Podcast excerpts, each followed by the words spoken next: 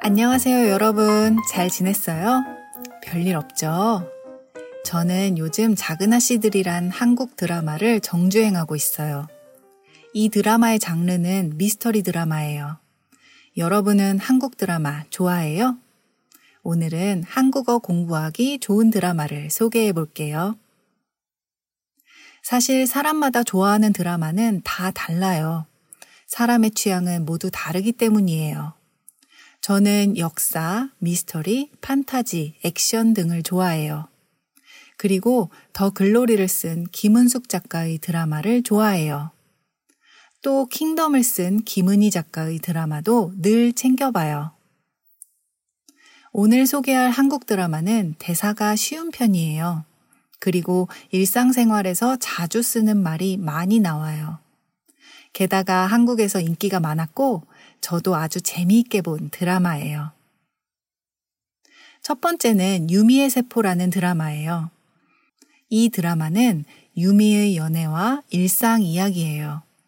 유미는 평범한 직장인이에요. 하지만 재미있는 게 하나 있어요. 바로 유미의 머릿속에 있는 세포들이에요. 다양한 세포들이 유미를 응원하고 도와줘요. 특히 사랑세포는 유미 prime 세포예요. prime 세포는 가장 강력한 세포를 말해요. 그래서 다른 세포들을 조절할 수 있어요. 이 드라마는 웹툰이 원작이에요. 그래서 이런 재미있는 설정이 많아요. 유미의 역할은 김고은 씨가 연기했어요. 김고은 배우는 제가 좋아하는 여배우 중 한 명이에요. 이 드라마는 애니메이션과 실사가 합쳐져 있어요.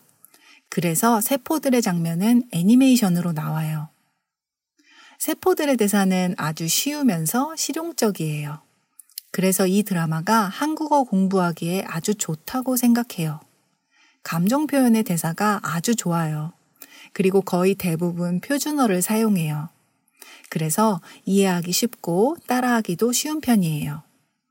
또 세포들의 대사는 성우들이 녹음을 했어요. 그래서 발음도 아주 정확해요. 게다가 내용이 재미있어요. 드라마에 아주 다양한 세포들이 등장하는데 사랑세포, 작가세포, 명탐정세포, 심지어 욕세포 등이 나와요. 그 세포들의 대사가 정말 웃겨요.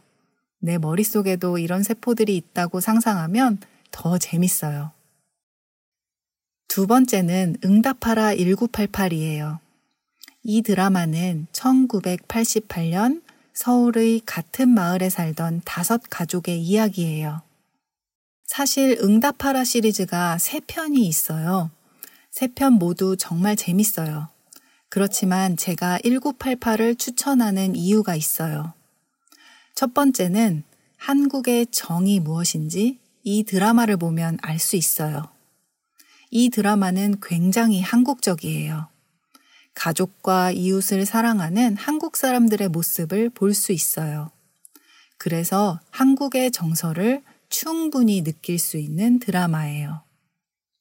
두 번째, 이 드라마에는 다양한 인간관계가 있어요. 가족, 이웃, 친구, 연인 등 다양한 관계를 보여줘요. 그래서 자연스럽게 존댓말과 반말의 차이를 느낄 수 있어요. 부모님께, 아는 어른들께, 친구에게, 동생이나 형에게 존대하는 표현을 배울 수 있어요.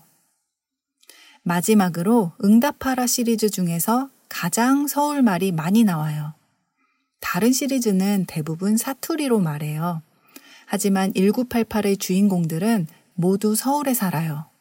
그래서 다른 시리즈보다 표준어를 많이 써요. 그렇기 때문에 한국어 초급자에게는 더 도움이 될 거예요. 여러분은 어떤 한국 드라마를 재미있게 봤어요? 사실 공부에 가장 도움이 되는 드라마는 나 스스로가 재미있게 본 드라마예요. 여러분이 재미있게 본 드라마를 댓글로 남겨주세요. 한국어를 공부하는 다른 친구들에게 도움이 될 거예요. 오늘 팟캐스트를 들어주셔서 감사합니다. 또 만나요. 안녕.